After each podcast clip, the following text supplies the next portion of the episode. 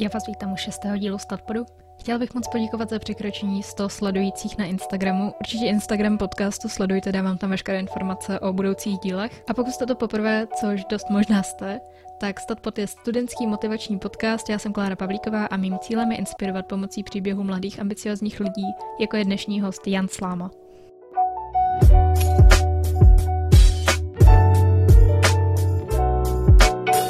Dnes je to se mnou Jan Sláma a já budu dneska asi celou půl hodinu jenom přečítat tvoje LinkedIn bio. Honza totiž už od 12 let obchoduje s akciemi, ve 14 s kamarádem založili aplikaci Taháky do kapci, potom rozjeli projekt Nech to být a později i internacionální startup FaceUp. Mimo jiné taky vybudoval i český e-shop s brýlemi na virtuální realitu a stal se taky středoškolákem roku 2017. Honzo, já tě tu moc vítám. No, ahoj a moc díky za pozvání. Kde se v tobě ve 12 letech vzala touha podnikat? Um, já si myslím, že tam roli hrály takové dva faktory. Uh, jeden byl asi genetický a druhý byl situační.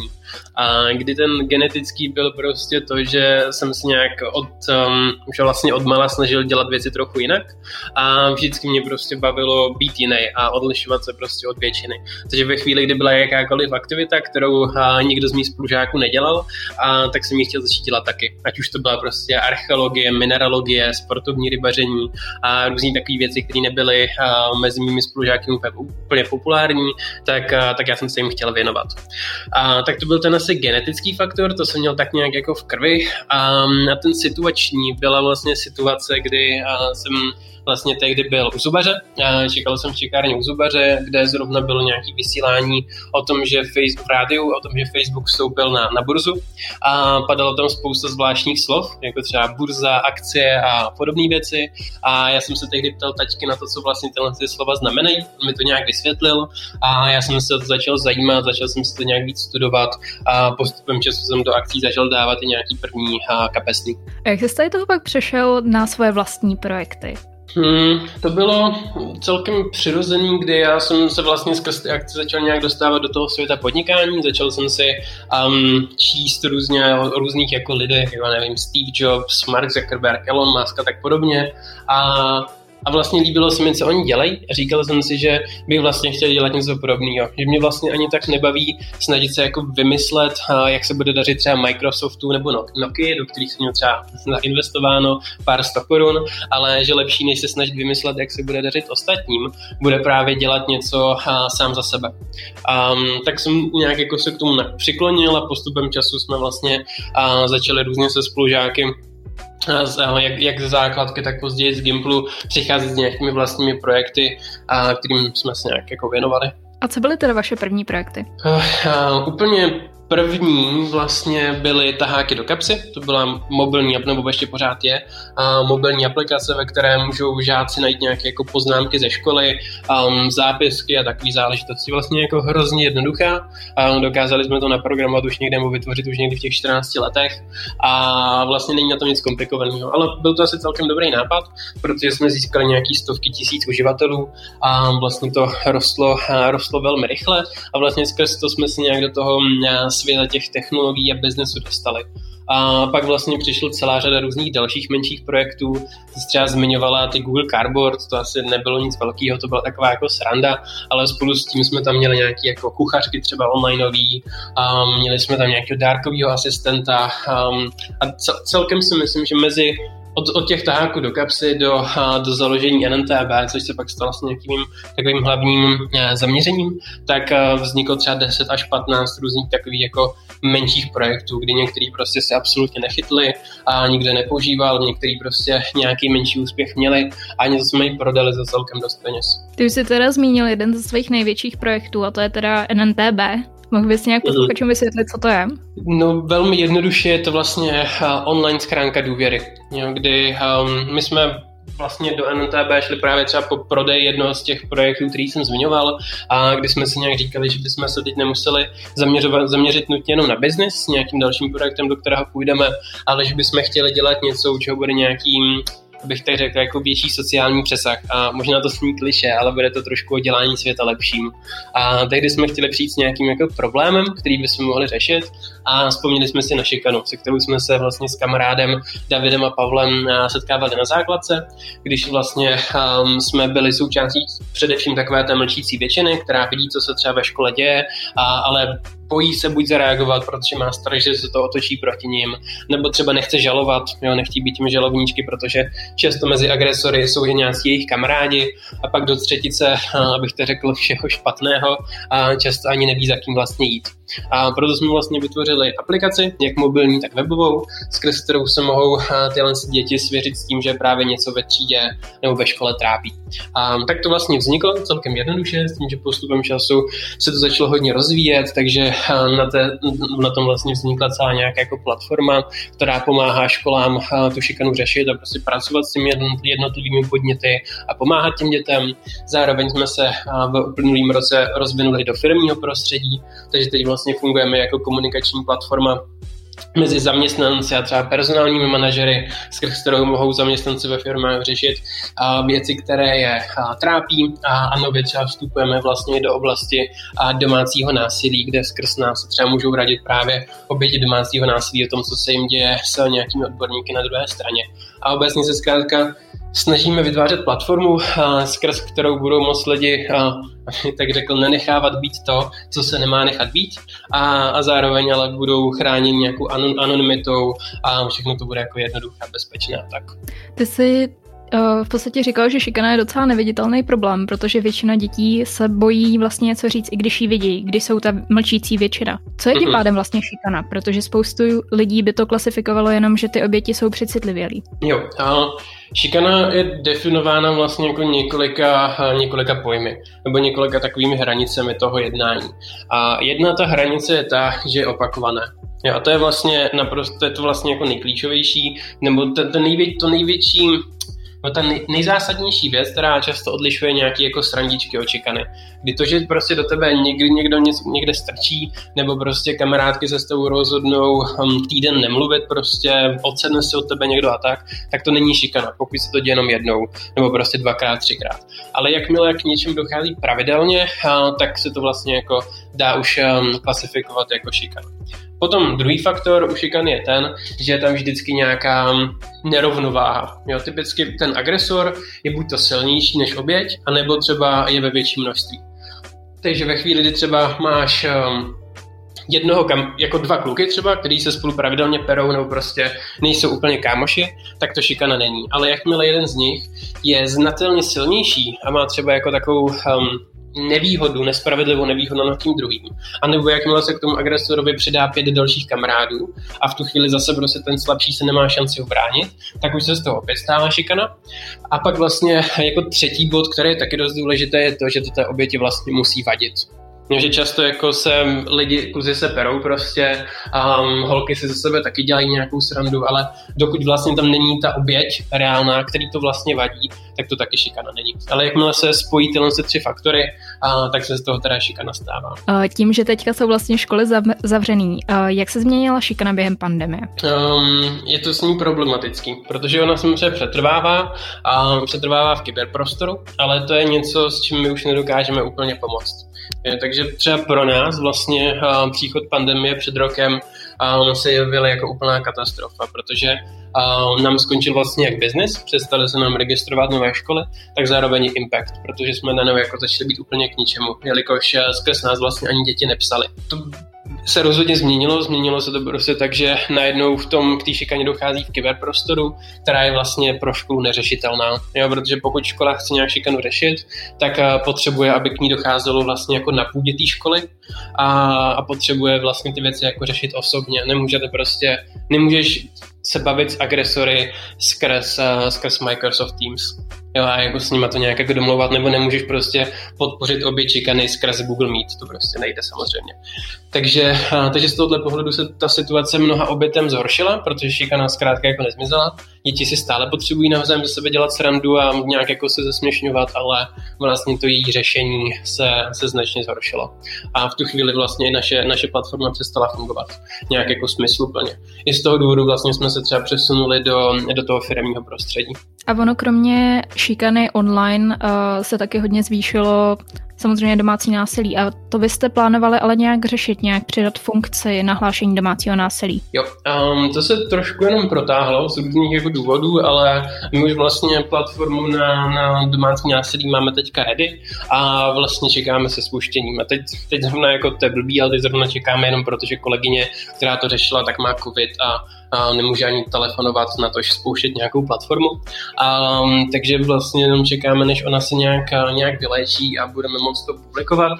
A s tím, že vlastně to bude projekt, um, nebo vlastně vytvořili jsme jako webové stránky takový trošku oddělený projekt Nenech se, který funguje na velmi jako podobném principu jako Nenech to být, kdy vlastně člověk, který je právě obětí nebo je třeba i svědkem domácího násilí, bude skrz NNTB moc bezpečně anonymně četovat s odborníky vlastně v intervenčních centrech po celé České republice. Někdy intervenční centra jsou nějaké jako státní organizace, které jsou schopny a ochotny vlastně všem obětem a svědkům domácího násilí radit, nasměrovat je správným směrem a dodat jim podporu a případně vlastně i to s nimi celý ten, celý ten proces toho řešení toho domácího násilí projít. Ale problém tam je ten, že um, většina těch intervenčních center funguje tak, že ta oběť přijde vlastně k ním osobně. Jo, a nějaké jako nějaká komunikace skrz e-mail je často hrozně nebezpečná, protože třeba do toho e-mailu má přístup agresor, stejně tak to je s telefonem, protože když tam voláš, tak se bojíš vlastně, že, um, že tě třeba někdo uslyší, často agresor má přístup k tvému Facebooku, takže nemůžeš ani napsat jako na Facebookovou stránku. A proto jsme vlastně vzali NTP a využili ho jako komunikační platformu, do které ty se nepřihlašuješ pod žádným e-mailem, a zkrátka se ti jenom vygeneruje přístupový kód k tomu tvému případu a může vlastně ho bezpečně řešit s těmi intervenčními centry. To je podle mě určitě super, no, že jste takhle jako to zamýšleli, jak to vlastně ve skutečnosti vypadá v té domácnosti, že se ta oběť nemůže často jen tak ozvat někomu. Přesně tak to teďka je obzvlášť a v tom lockdownu, kde opravdu nějaká jako možnost zatelefonovat nebo někam zajít a je prakticky nemožná, protože jakmile se oběť bude chtít prostě jít za to intervenčního centra, tak si hnedka agresor ptá, kde, kam jde, prostě proč tam jde a, a tak dále a tak dále. Pak třeba se rozhodne jít s ní, protože nemusí být v práci, že je na home officeu. Takže um, teď vlastně ta situace je v tom tom hrozná, kde je zajímavý vlastně sledovat to, že uh, intervenční centrum uh, nepokleslo množství vlastně případů, uh, který řeší což ale je vlastně děsivý, protože ono by mělo poklesnout znatelně, právě protože a, že ty vlastně nejčastěji ženy, ale někdy i muži teď nemají vlastně jako šanci do toho intervenčního centra se dostat, ale na druhou stranu ten to vzrůstající množství toho domácího násilí je vlastně tak velké, že to stejně to ten propad dorovnalo. To je šílená statistika naprosto. Já jsem to i teďka někde četla, jak se jako i zvýšilo domácí násilí během toho, co, co jsou lidi doma spolu díl a je to strašidelný. Já se teda ještě trochu vrátím k té šikaně. Kde se myslíš, že jakoby šikana vzniká? Je to nějaký problém výchovy nebo čeho? Tam roli zase hraje úplně obrovský množství faktorů. A asi nehrozně blbě by se řekla nějaká jako konkrétní věc, jako kde to vzniká.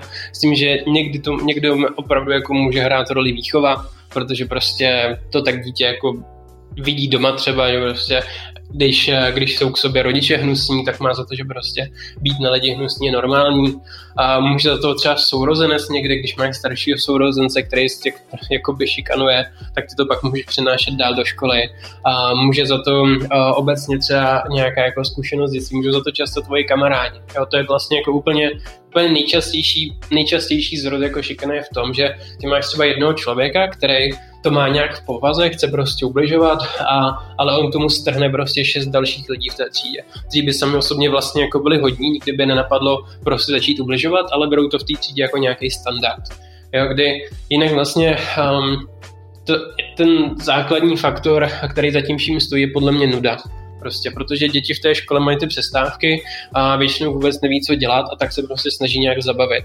A ono jako reálně dělat si z někoho srandu je to nejjednodušší, co vůbec můžete dělat je to rozhodně jednodušší, než se snažit vymyslet nějaký jako hry nebo společné jako třídní aktivity, tak prostě k někomu přijdeš a dáš mu facku a sleduješ, co se stane. A, a přesně tak to vlastně vzniká. Jo, zároveň potom tam hraje roli obrovský jako množství různých psychologických nebo sociologických um, jevů, kdy prostě lidi chtějí, lidi mají jako potřebu se dostávat jako nahoru. Spousta lidí má prostě potřebu ukazovat, že mají nějakou sílu a moc nad ostatními. A zároveň a další jako faktor, který prostě lidstvo má v sobě, je nějaké jako snaha bytí součástí stáda a prostě bytí jako pospolu. Takže ve chvíli, kdy prostě vidí, že tři lidi něco dělají, tak ty to začneš dělat taky, aby se náhodou nebyl ten, co to nedělá. Takže těch faktorů je tam fakt strašná spousta.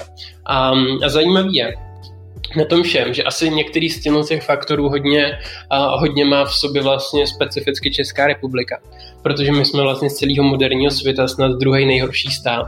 Já teď nechci plácat, nevím úplně přesně, jak to je, ale mám pocit, že ze všech nějakých jako moderně civilizovaných zemí jsme snad druhý nebo třetí nejhorší od spoda. Mám pocit snad s um, Běloruskem a Novým Zélandem nebo něco takového.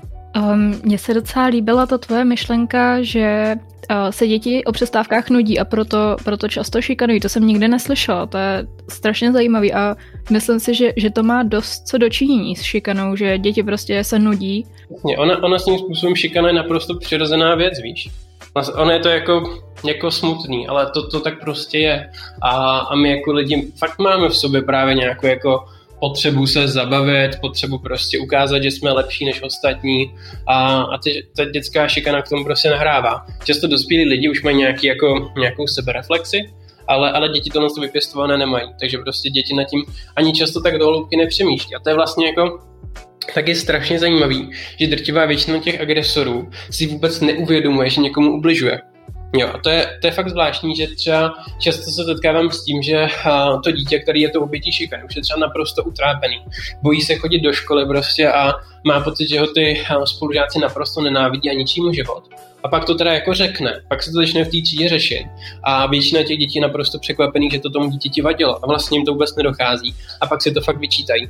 No, což je vlastně zajímavý, že a i tohle je důvod, proč by vlastně děcka se neměli bát říct, že vlastně jsou tý, že se jim vlastně tohle děje. Protože často to jediné, co stačí, je fakt to, že učitelka řekne, ale to, co tady děláte, nevím, Honzovi, um, je fakt špatný. A ono se mu to nelíbí a ono mu to ubližuje a chováte se špatně. A ve chvíli, kdy to vlastně těm dětem někdo řekne, tak oni se to uvědomí. A často jsou vlastně jako v šoku z toho, že tady někomu ubližovali. Protože oni měli za to, že je to vlastně jenom sranda. To, to určitě no, s tím jsem se setkala i osobně, že si spoustu dětí, nebo nejenom dětí, tady já, já zašátrám do svých feministických tendencí, že často se setkáváme jako ženy s tím, uh, že si spoustu chlapů u nějakých poznámek myslí, že jsou jenom přátelští, ale často uh, jsem neklasifikovala bych to jako šikanu, ale může to být dost nepříjemný, což já teď jako je mi je mi blbý to říkat před tebou, že jsi jako chlap, jo, ale, no, ne, ale, ale myslím si, že to má určitě něco s tím společného. Já, já jsem jenom chtěl říct, že sled, sleduju to, co se teď zrovna jako děje, že jo, a v reakci na, na, na tu na tu smrt vlastně v Londýně a tak, takže, mm-hmm. takže chápu, na co narážíš. A, a je to tak, no, že často, a je to vlastně i třeba v návaznosti na, vlastně na ty věci, co teď hodně sdílí na sociálních sítích, přišlo takový jako vlastně zajímavý, no, to uvědomění se toho, že uh, já třeba, já třeba, když jsem si četl nějaké ty příspěvky, jo, na téma jako toho, co vlastně by kluci teda měli nebo neměli dělat prostě, aby teda vlastně uh, se chovali vůči ženám jako správně a tak, tak jsem sám u sebe zjistil, že, jsou, že i když si myslím, že jsem fakt správný člověk a v životě bych nikomu nechtěl nějak ublížit, tak stejně jsem narazil na několik věcí, které jsem asi někdy udělal. A vlastně mě ani nějak nenapadlo, že na nich vlastně jako něco špatného. Um, protože jsem ten pocit tehdy asi jako neměl. Jo, a myslím si, že tohle má fakt velká spousta lidí. A já, když, když řeším šikanu, tak často se prostě bavím s lidmi, kteří jsou fakt správní, vidíš na nich, že se snaží dělat svět lepším a tak, a, a přesto mají nějakou zkušenost z toho života, kdy vlastně aniž by se to uvědomovali, tak někomu ubližovali.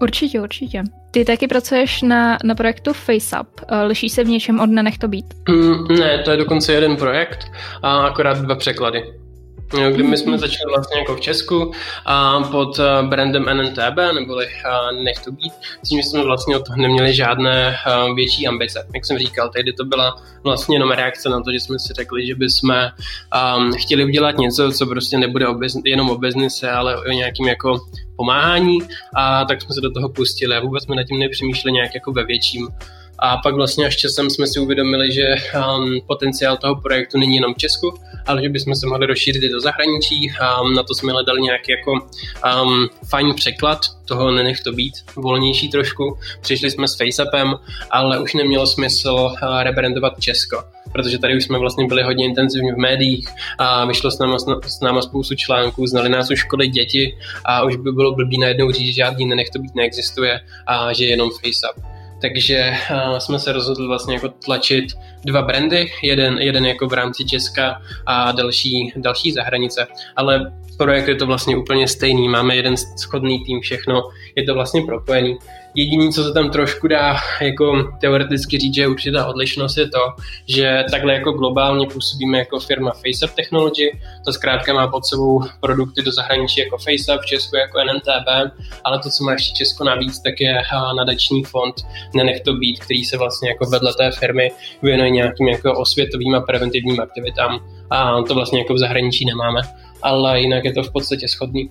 A ve kterých zemích je aktuálně aktivní FaceUp? No, uh, nejvíce je Česko, um, tak něco jako Slovensko, a kromě nich máme nějaký jako klienty ve Švýcarsku a ještě teďka tady v okolí tam něco v Polsku, ale a z Polska se teďka stahujeme. A potom mimo vlastně nějak jako Evropu, kde ještě občas prostě někde jako nějaká aktivita, ale není to tak jako výrazný, tak máme nejvíc klientů v Africe. V Africe se rozšiřujeme hlavně v Jihoafrické republice a v Keni a pak ještě třeba něco řešíme jako Nigérie, Zimbabwe. A potom za oceánem máme nějaký klienty v Mexiku a několik školy v Kolumbii a něco se řeší Brazílie. Teďka myslím se nám zaregistroval nějaký první velký klient i v USA. Takže máme takový jako čtyřsvětadílný pokrytí. Zaznamenali jste třeba nějakou změnu šikany na jiných kontinentech? No, to, co já hlavně vidím, je to, že um, že šikana je fakt specif, vlastně jako specifický problém Česka. Um, často, často platí, že v různých zemích se řeší trošku jiné věci. Um, třeba v Africe to má zase úplně jako jiný rozměr. Jo. Tam v Africe se hodně řeší třeba mental health. To by mě vlastně vůbec jako nenapadlo. A tam se fakt mnohem víc zabývají vlastně jako ty učitelé tím, jestli se někdo vlastně jako cítí dobře, jestli jsou prostě všichni šťastní a tak. Jo, třeba když jsme zase byli, my, my jsme se hodně dlouho snažili vlastně jako rozjet, rozjet z Kalifornie a Silicon Valley, takže jsme trávili celkem dost času v San Francisco a okolí a tam, když jsme vlastně jako chodili po školách, tak tam zase nevnímali problém šikanu, ale třeba právě zase jako psychické problémy vedoucí až k sebevraždám, jo, kde vlastně třeba v okolí San Francisco je naprosto běžný, že se děti prostě zabijou. A, protože nevydrží vlastně jako tlak společnosti takže tam zase se řeší takovýhle záležitosti. Um, a pak když třeba zase se vrátím do Afriky, tak uh, tam se třeba řeší zbraně ve škole. Jo, to si pamatuju, že naše country manažerka, když tam přišla vlastně na první školu uh, se jich zeptat, co vlastně řeší za problémy a s čím jsme jim mohli pomoct, a tak ten pan ředitel, se kterým se tam bavila, a vzal klíček, otevřel šuplík u svého stolu a ten byl narvaný pistolema. A on prostě říkal, hele, a oni by ty, ty děti by se jinak nedostali ze školy bezpečně domů, kdyby si ty pistole prostě nebrali sebou ale musíme si dávat pozor, aby prostě je po příchodu do školy um, odevzdali. No, takže ty věci jsou, ty věci jsou vlastně různě po světě hodně drsný. Jo, když uh, já teď vlastně nevím třeba, co se řeší v Mexiku, ale teď v Mexiku se to taky celkem chytlo. A už tam máme, už tam máme nějaký množství klientů a, a v Mexiku asi taky nepůjde zase jako jenom o šikanu. A pak ještě tak zase třeba typicky v té Africké republice určitě hraje roli, uh, roli rasismus. Jo, ten je tam hodně, hodně intenzivní. Um, často trochu opačný, než známe my v Česku, no a pak třeba vůči vlastně jako um, původně Evropanům. Um, takže ty, prostě každý stát má ty problémy trošku jiný.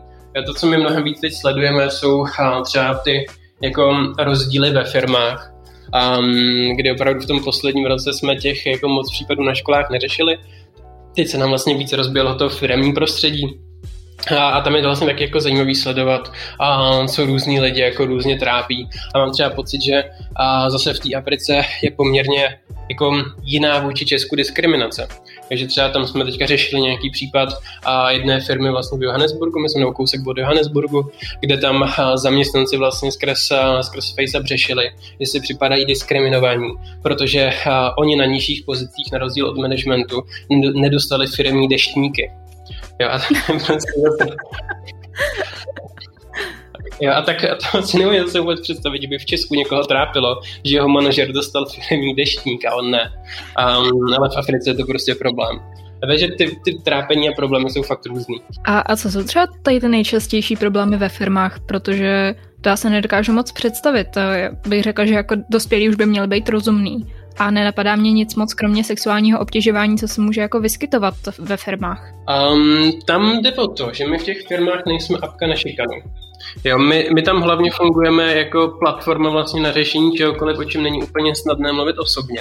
A mm-hmm. tu vlastně jako hranici mají různé firmy a různí zaměstnanci někde jinde. Myslím, že úplně jen vlastně naprosto běžný, že se třeba zaměstnanci jenom na něco ptají že vlastně jim není něco jasný, ale vlastně se třeba jako stydí zeptat prostě před kolegy. Jo, nebo typicky, já nevím, chtějí letět, chtějí jet na dovolenou a vlastně neví, jestli se u nich ve firmě třeba může jet na tu týdenní dovolenou nebo něco takového, tak se vlastně chtějí zeptat. Jo, nebo teďka a v době covidu je dost běžný, že vlastně si stěžují na to, že firma nedodržuje covidové opatření. Jo, že vlastně v kolektivu se všichni jako zasmějou, sundají si roušky, ale realita je taková, že prostě někdo z těch lidí vlastně by ty roušky chtěl mít a vlastně mu to jako přijde správný, ale v tom kolektivu se prostě bojí říct, že hele, ale my bychom asi ty roušky měli mít. Tak raději napíše skrz NNTB a doufá, že, a, že vedení firmy zasáhne a řekne, hele, prostě ty roušky by se nosit měly, máte tady někoho, kdo to prostě vyžaduje, tak bychom prostě jako fér a nosme. Um, takže to je další jako příklad. Ale teď třeba jsem vlastně narazil na to, že uh, v jednom retailovém řetězci um, třeba psala, a když říkám mimochodem narazil, tak je to proto, že mi to řekl ten klient. Já my nemáme jako přístup k těm podnětům samozřejmě, takže já vím vlastně jenom to, co mi ti klienti řeknou, ale teď třeba nám vlastně jeden retailový řetězec uh, říkal, že třeba jim přišel podnět od paní prodavačky, která byla jako extrémně dlouhé, že to fakt byla slohovka, slohovka textu, kdy paní prodavačka na prodejně analyzovala, o co mají zákazníci ty jejich pobočky vlastně jako zájem, jaký produkt se snaží u nich, u nich najít.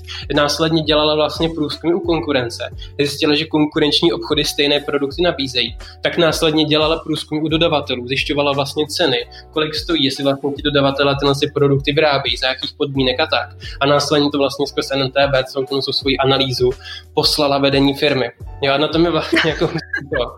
Ona by se prostě to bála říct jako bez toho. Že ona by vlastně měla strach, jak když přijde za manažerem prodejny a, a začne mu tam jako před, prezentovat svoji analýzu prostě a, produktové nabídky jich a konkurence, tak se jí prostě vysměje. Jo, nebo nějak jako zareaguje, ať si prostě hledí svýho. Zároveň prostě, kdyby psala a vyloženě nějaký e-mail na vedení nebo generálnímu řediteli nebo někomu takovému, tak vlastně taky nevěděla, jestli prostě nezareaguje s tím, že ho tady vlastně jako otravuje a ať prostě odejde z firmy.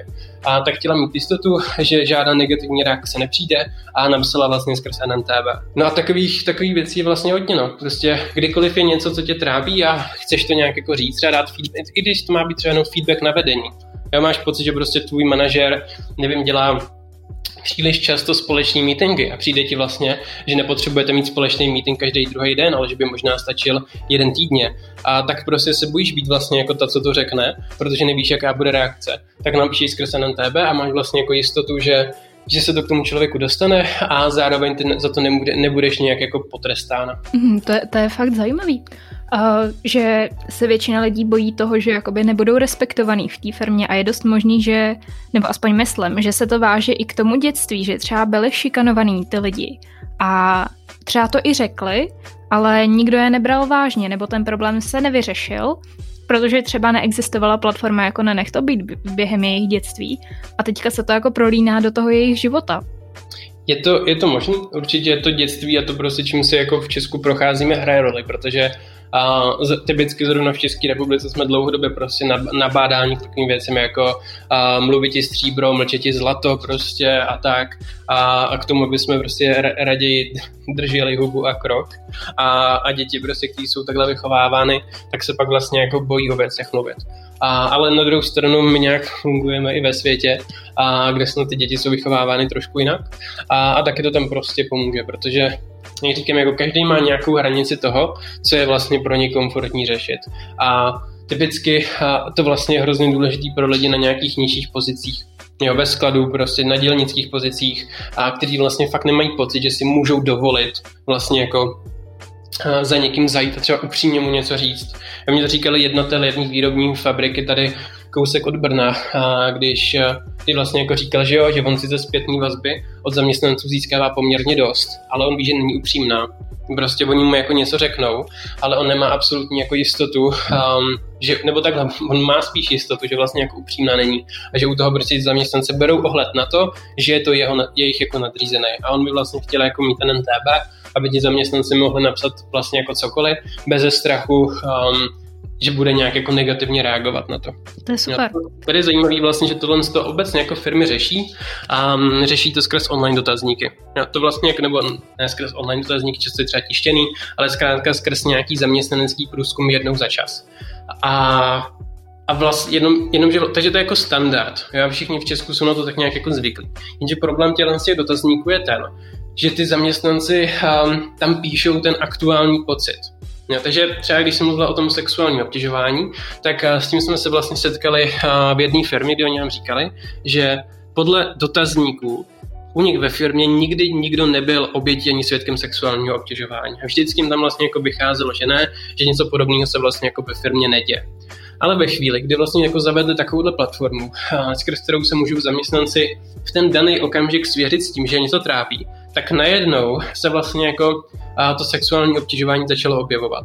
A ten důvod byl ten, že ve chvíli, kdy um, ty se v listopadu setkáš se sexuálním obtěžováním a děje se ti, já nevím, dva měsíce a, a pak, pak ale najednou máš vlastně jako prosinec a teďka, teď se dělá nějaký dotazníky a vlastně ale už týden ti vlastně ten agresor nic prostě neudělal tak ty si říkáš, no tak ono už to třeba přešlo, tak já to prostě nebudu řešit. A už to najednou není vlastně tak intenzivní, tak to prostě jako pomineš a řekneš, ne, prostě žádný sexuální obtěžování u nás ve firmě není. Ale ten moment, kdy vlastně ty máš chuť a energii to řešit, je přesně v ten daný okamžik, kdy se ti to děje. A proto je důležité, aby firma kromě toho, že dělá nějaké takovéhle jako větší um, větší průzkumy té spokojenosti, tak aby zároveň měla kanál, skrz který se můžou ti zaměstnanci s těma věcmi svěřit v ten daný okamžik, protože to je vlastně často ta jediná chvíle, kdy jsou ochotní o tom mluvit. Já bych se možná přesunula na trošku uh, lehčí notu. uh, ty jsi mhm. pracoval na tolika projektech. Uh, jak, jsi, jak jsi zvládal vybalancovat osobní, studentský a pracovní život? Hmm, nezvládal. ne, absol, absolutně ne, no. Um, a, ale já jsem chodil na Gimbal, jo. Um, zkoušel jsem to chvíli. A, ale, ale vlastně nikdy, já jsem šel na více lety a kdybych to, převedl, kdybych to převedl do nějakého jako takového toho běžného jako čtyři lety a tak, tak řekněme, že někdy v prváku um, jsem se začal mi začalo růst množství školních aktivit. A, a ještě jsem to jako chvíli nějak zvládal, ale, ale bylo to horší a horší. No a vlastně někdy jako na začátku druháku a jsem řekl, že takhle už to dál nejde a, a bavil jsem se tehdy s ředitelem a různě jako s ve škole, co s tím a rozhodli jsme se, že budu mít specifický studijní přístup. To v praxi znamenalo dvě věci. Jedno bylo to, že se mi posunula hranice na, na zameškané hodiny, takže prostě tehdy bylo nějakých jako kolik procent člověk může zameškat a mně se to trošku posunulo, takže jsem mohl vlastně těch věcí jako zameškat víc, mohl jsem jezdit na schůzky, když bylo potřeba, tak jsem prostě jenom zůstal doma a pracoval. A druhá věc, která pro mě byla tehdy hodně zásadní, bylo vlastně to, že jsem nemohl být přepadově zkoušený. Jo, takže já jsem řekl, hele, já se vám naučím úplně všechno, co je potřeba a, a budu se snažit mít dobrý známky ale ne, nebudu se prostě učit průběžně, takže vždycky se budu učit jenom na testy. A oni mi to všichni odsouhlasili, takže prostě nemohl jsem psát přepadové písemky a když jsem měl být zkoušený, tak mě na to museli učitelky připravit prostě tři dny předem. A, tak to se mi to trošku jako zjednodušilo ten průchod studiem a dal jsem to asi půl roku. A, a pak, to, pak to zase šlo vlastně jako do háje. A, další krok, který jsem vlastně udělal, byl přechod na individuální plán. A individuální plán znamenal, že jsem vlastně uh, už nemusel chodit do školy vůbec, takže jsem vlastně jako už na hodiny jsem už vlastně jako nechodil a jít něco, tak jsem musel psát písemky. A ty písemky jsem mohl psát vždycky jako jednou za čas. Takže jsem jednou za čas přišel do školy a učitelky se mě všechny odchytly, teďka přede mě položili třeba šest písemek a, a já jsem je všechny napsal.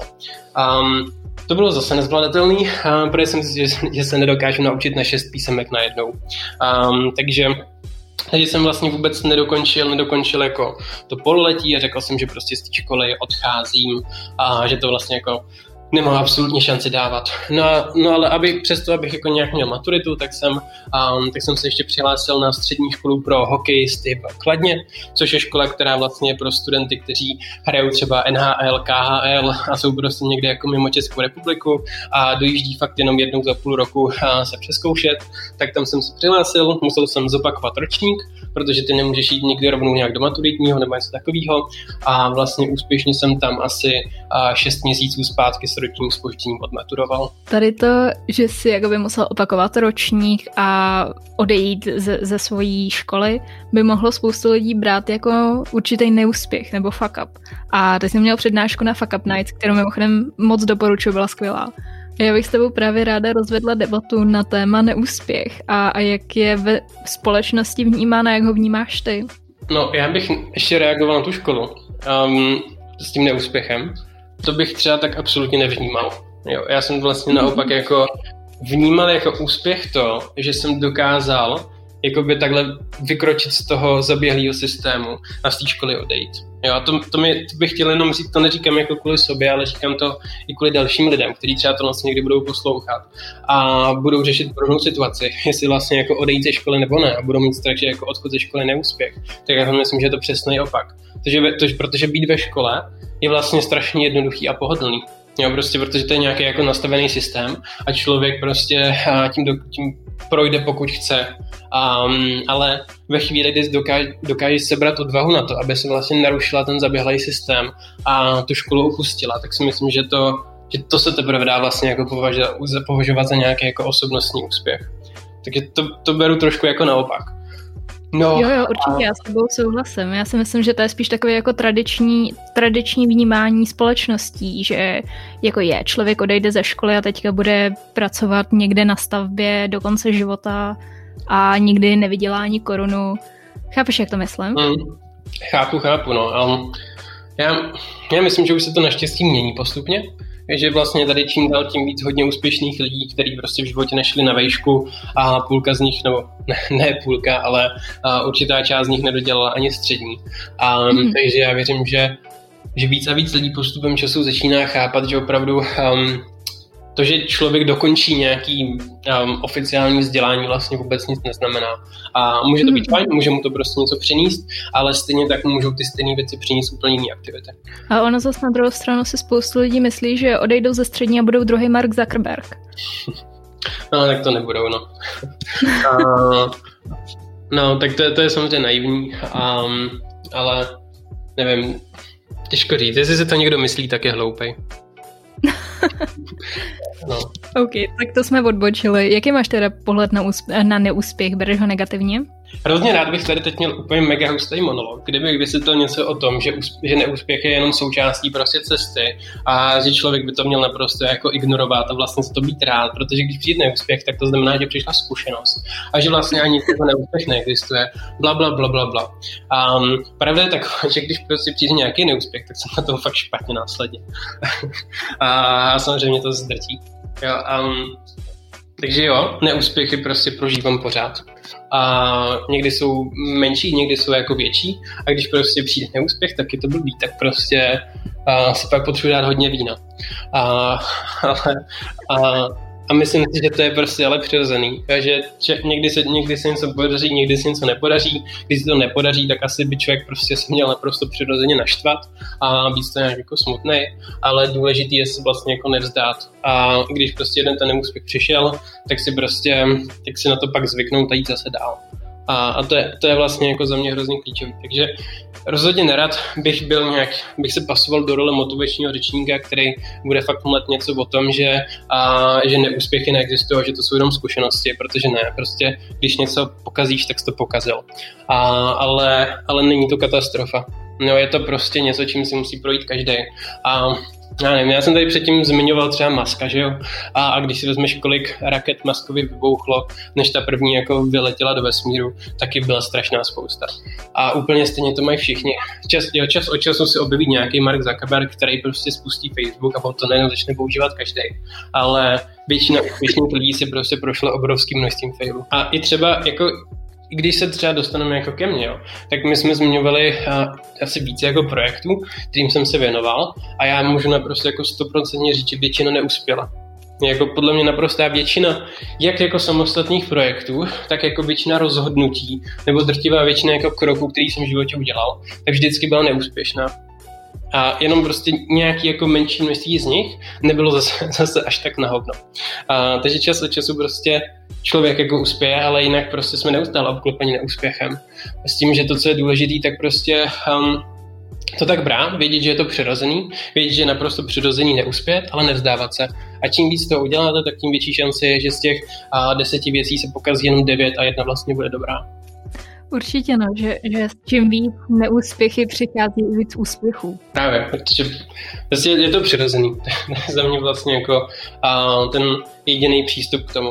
Přesně tak. Jako na jednu stranu jsou neúspěchy přirozený, ale je i přirozený, že je z toho člověk nešťastný. Určitě Elon Musk nejásal nad každou r- bouchnutou raketou. To, no, já si myslím, že právě... celou noc klidně. A, a no, rozhodně si neřekl, hm, dobrá zkušenost, tak to jdem zapít. Konečně neúspěch, už jsem se nemohl dočkat. Přesně tak. Podle mě se zhroutil prostě. A, a je to úplně normální. Tak. Nejsem úplně fan motivačních knížek a obecně jako čehokoliv, na, co prostě jako stojí na jako čeho, čehokoliv, co se nějak týká nějaký jako motivace, bla, bla, bla, úplně to nefíluju. Mm-hmm. Ale, ale jestli jedna knížka, kterou fakt mám třeba hodně rád a vzhledem k tomu, že jsme kolegové z Reknih, tak bychom asi měli nějakou knížku doporučit. A tak je to knížka Důmyslné, důmyslné umění, jak mít všechno u prdele. A, a to vlastně naprosto přesně definuje ten můj přístup k životu a, a k těm vlastně věcem, kdy oni tam prostě jako vysvětlují člověku, že by si měli jako přiznat, že ty věci prostě jsou špatný a, a nesnažit se jako um, si tvořit nějakou iluzo, iluzorní představu o tom, a jak je vlastně všechno hrozně růžový a tak, jak problémy neexistují. Ne, jediná jako cesta k nějakému podle mě nějaký jako vnitřní pohodě prostě přiznat si, že ty věci jsou špatný, se prostě pokazily, a, ale nezhroutit se z toho prostě nějak jako trvalé a, a pokračovat v cestě dál. A to je, to je typ do života tohleto, to je super. Jakože typ do života Promiň, je jít na www.reknihy.cz a koupit si knížku na umění, jak mít všechno uprdele. A souhlasím a pokud tam najdete jakýkoliv další knížky, a, tak taky doporučuji. Je ještě něco, co byste vzkázal našim posluchačům, nějaký své moudro nebo životní moto? Uh, to nevím. Ty se, to se zase budu pasovat do role nějakého tady motivation speakera. Vlastně ne, hele, já mám jenom dvě nějaké jako věci, které se snažím v životě držet, a, což v praxi znamená, že jednu mám um, a na displeji počítače a druhou na tapetě telefonu. A na, na, na počítači mám napsáno, napsán citát Tomáše Bati, a, který říká naprosto jednoduše jenom co chceš, můžeš. A, a pak vlastně jako druhá věc, kterou mám na, na mobilu je prostě jenom never give up. A to jsou za mě dvě jako hrozně zásadní věci. To, co chceš, můžeš, je dobrý, když se trošku rozvede v to, že taky co nechceš, nemusíš, protože mně přijde, že nevím, jestli to tak bylo i dřív, ale minimálně v dnešní době hrozně moc lidí nedělá ty věci, co chcou a naopak dělají vlastně spoustu věcí, co nechcou, protože to prostě pro nich chce systém, protože se to od nich očekává a často zapomínají na to, co chcou oni. A přitom to by vlastně, jako pokud to neubližuje někomu jinému, tak by to mělo být to nejdůležitější a, a a budou šťastní, pokud právě budou dělat to, co opravdu chcou. Um, a to je nějaká věc, kterou se čas od času snažím připomínat, abych zkrátka um, myslel na to, že co chci, můžu.